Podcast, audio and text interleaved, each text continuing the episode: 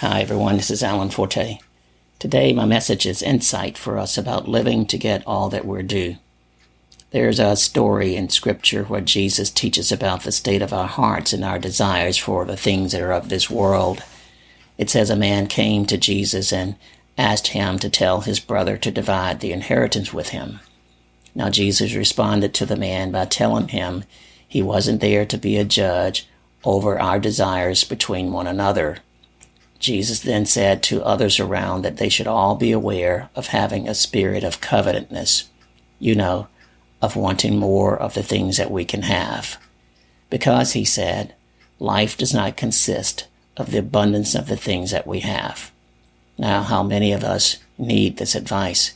So many of us live our lives like our lives depend upon getting everything, every penny, and every benefit that we're due from others we will take your last penny and add it to our great abundance if it is our right to do so.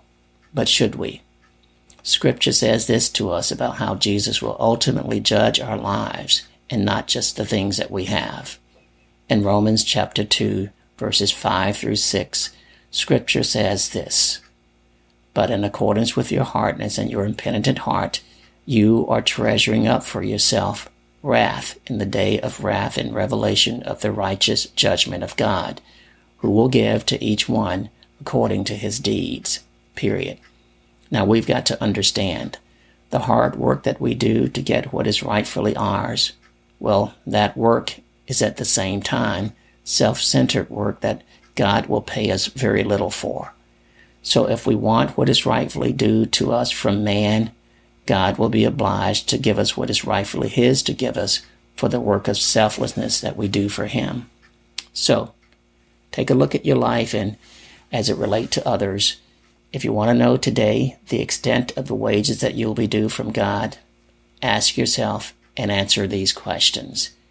Do I do what man's law permit, or do I do what the goodness of God will reward?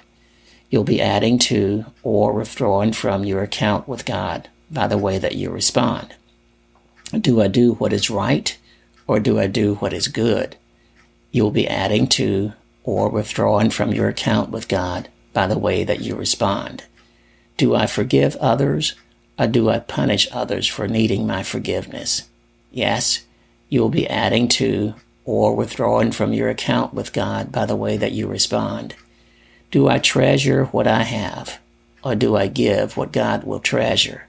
Once again, you're adding to or withdrawing from your account with God by the way that you respond.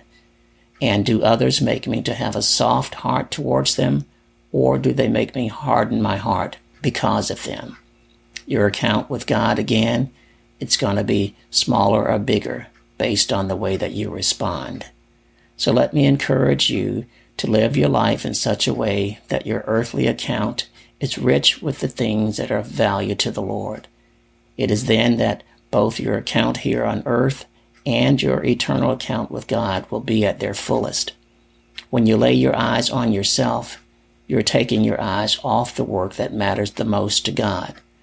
Learn to give people the things that they owe you. Learn to pour into people the things that they need from you.